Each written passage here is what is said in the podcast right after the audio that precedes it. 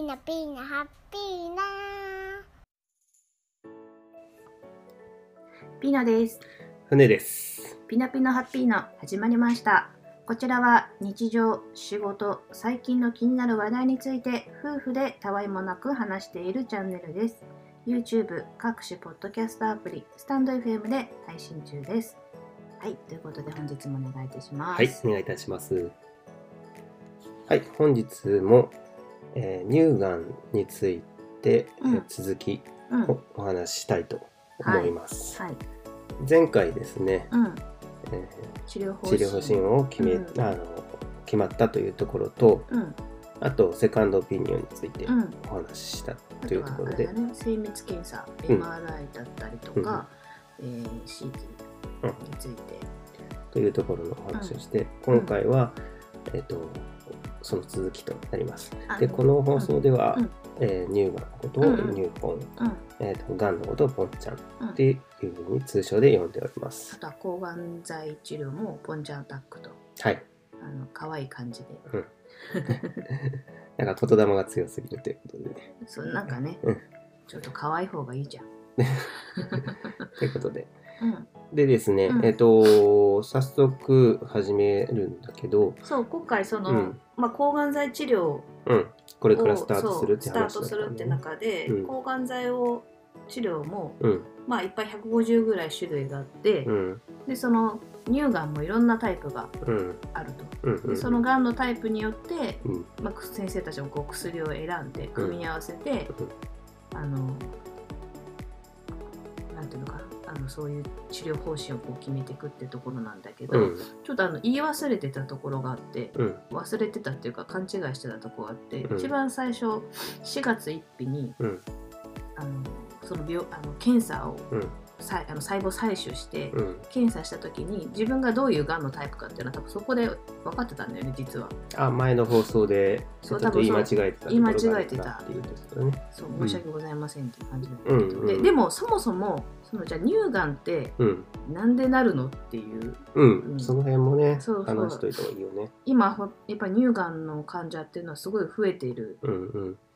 原因もたくさんあるからね。そううん、でぱそのライフスタイルがこう変わってきたとか時代の変化っていうのもあって、うん。乳がん患者が増えているっていうのも一つあるらしくてそれが何かっていうとエストロゲンという女性ホルモンがうん大きく影響を及ぼしている、うん、みたい。でその長年にわって長年にわたってうん。体内のエストロゲンレベルが高い状態にあると、うん、この乳がんのリスクが高くなると。うん、でその乳がんのリスクを高めるその原因と言われているのがうん。例えば生理が早いとか、うん、閉経が遅い。うん、あと月収周期が短い、うん。出産経験がないとかあうん、と、うん、え初出産が高齢うん、っていうのが要はその原因乳がんの原因になっているらしいんだけど、うん、それは何かっていうと、うん、その月経の回数の多さ。うんにつながってるんだって、うん。で月経の回数が多いっていうことはさっき言ってたそのエストロゲンが大量に分泌されるんだって、うん、うん、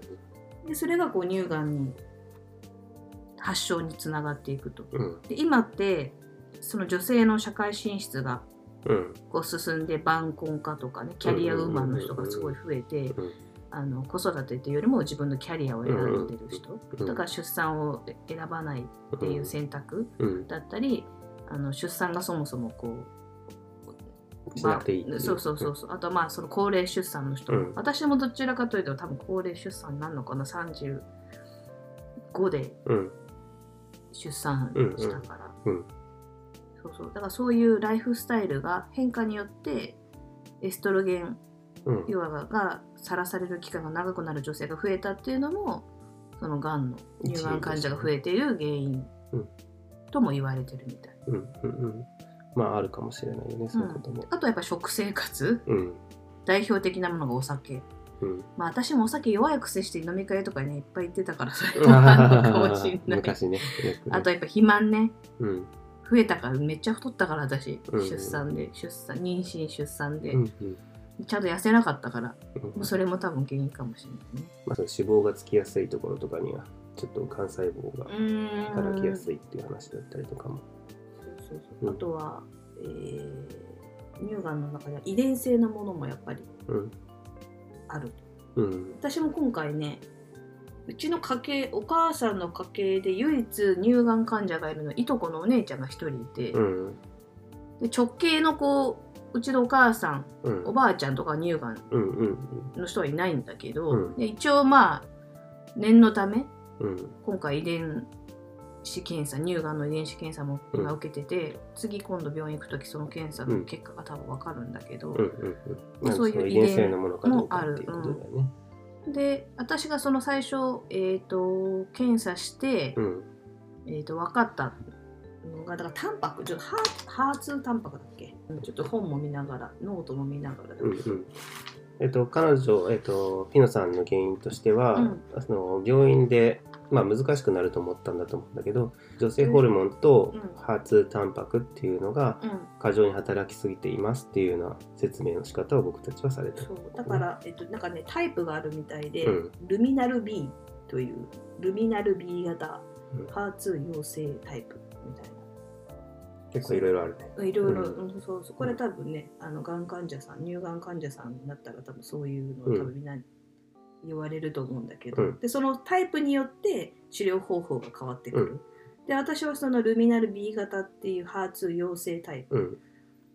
うん。だから、えー、と治療治療方法としてはそのポンチャンタックうん。抗がん剤ね、ポンチャンタックと、あとはホルモン療法。うん。あと、えー分子標的薬っていうあの薬、うん。それを組み合わせる。うん。で治療しましょうっていうタイプ。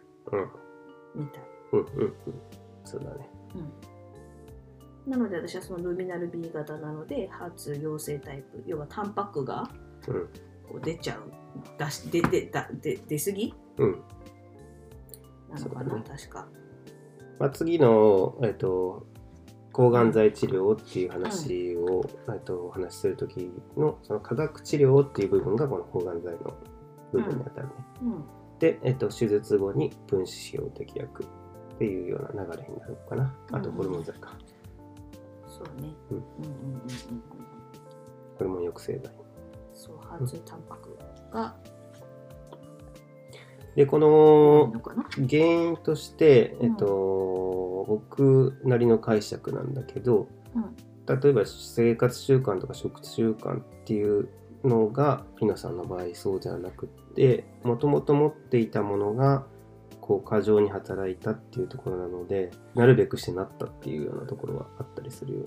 うんなんかその乳がん細胞の中に急速に増殖する性質のものがあって、うんこのタイプの乳がん細胞が先ほどハーツタンパクとうんいうタンパク質をたくさん持っていることが分かってます。うんだから私はもしかしたらそういう意味でこのハーツ系の人はは早いのかな？がんがんが増殖するうん、のが。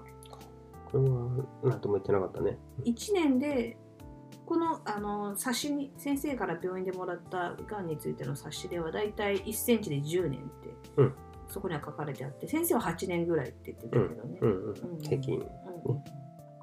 6人じゃなくて8年でした、うん。まあ、8年から10年ぐらいだけどもしかしたらこのハーツタンパクっていうのは増殖が早い急速に増殖するタイプっぽいからもしかしたら早い期間でうん大きくなるタイプなのかもしれない。まあ、あのえっと、ピノさんのお母さんのお友達情報では、まあ、早い方はまた恐ろしいぐらい早いという話をしてるので、そこには当たってはいないかなっていうところだったりするので、まあ、ちょっと平均早いのか、ちょっとその辺もよくわからないっていうのがうんあれなんですよね。うんえっと、本当に治療を進めながら、まあ、まだすごく研究は進んでいるんだけれど、うん。解全部を解明されたわけじゃないっていうのがこの乳がん、まあ、乳ポンの恐ろしいところというかうんとりあえず治療を始めてみないとうん。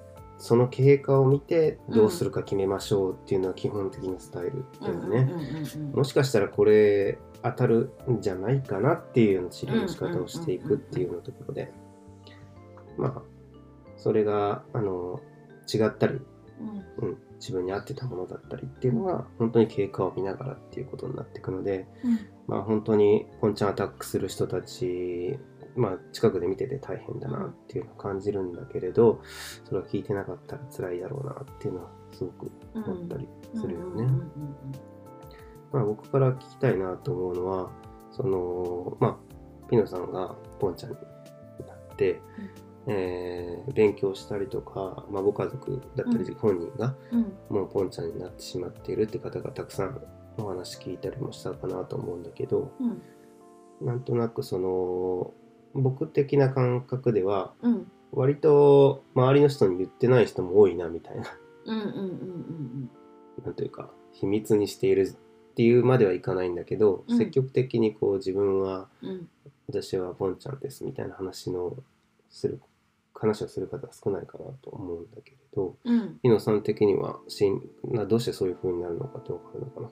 わかんない私は。言っちゃってた？私は隠さない。だってまあ、SNS とかでも結構言ってたよね。うん、で今この時代は本当に SNS の発達うん。発展によってうん。やっぱ抱え込まずに、うん。あの自分のリアルな生活では、うん。あの自分ががんだというのを隠してる人がうん多いかもしれないけど、うん。でも SNS 上で Twitter とかインスタうんうんで結構自分はがん患者になったがんになっちゃったってことで、うん同じがん患者の人たちとつながってうん。情報交換、うんうんあの例えばその抗がん剤治療辛い時はこういうの食べてるよとか、あとはウィッグとかねやっぱ抗がん剤でうんうんポンちゃんアタックで髪の毛抜けちゃってうん。どっかいいウィッグうん。ないかなとかさ、うん。あと入院の時こういうグッズがあるといいよとかね、うん。なんかそういう情報交換をすごい積極的にみんなやってるから、うん。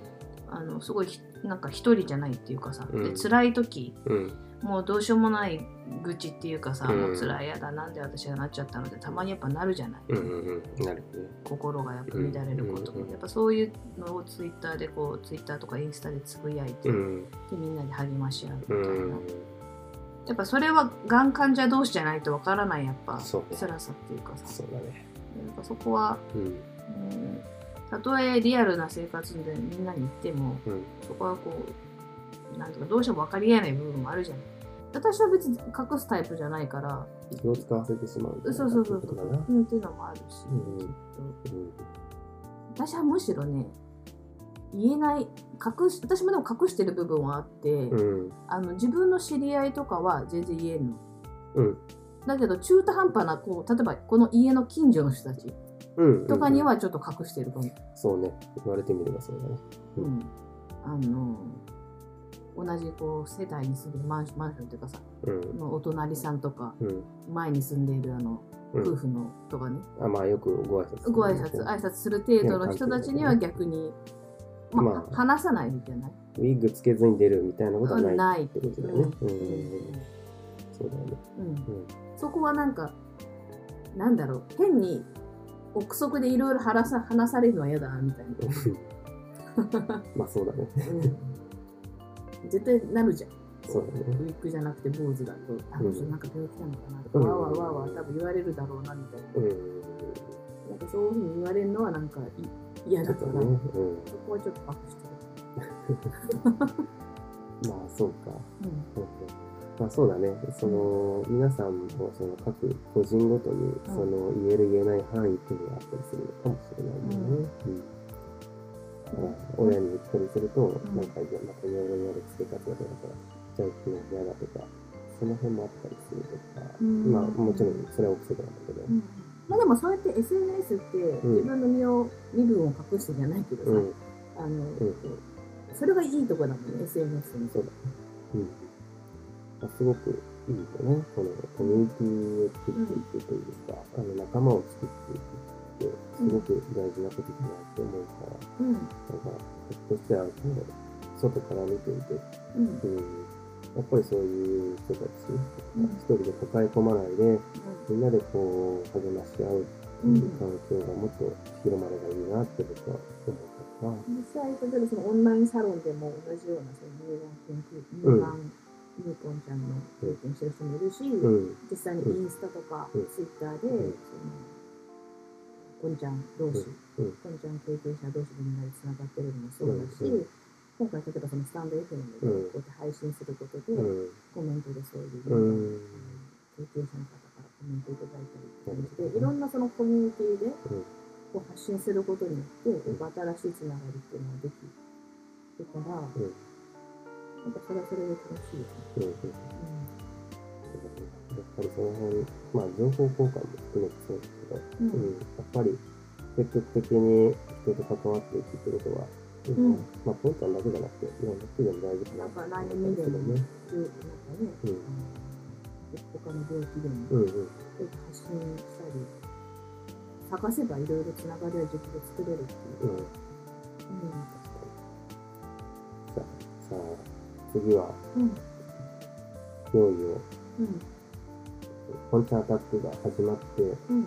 どんな気持ちだったとか、まあどういう状態だったかっていうのを次は発表していきたいかそうだあ、うんまあポンちゃんのその種類薬の種類だったりどうやってその治療していくかってことをちょっと詳しくな。ちょっとも話して話して、まあ、そのそこで、はい、おしまいっていうちょっとなんかだらっとした感じになっちゃったけどうん。まあちょっとなるべく短く話した方がもしかしたらいいのかなと思ったけど、短めに今回はしてみました。はいはい。ということで、えー本日の「とのハッピーメ」は終わります。またね。バイバイ。みんな、みんな、ハッピーな、みんな、みんな、ハッピーな、チューまた見てね、バイバイ。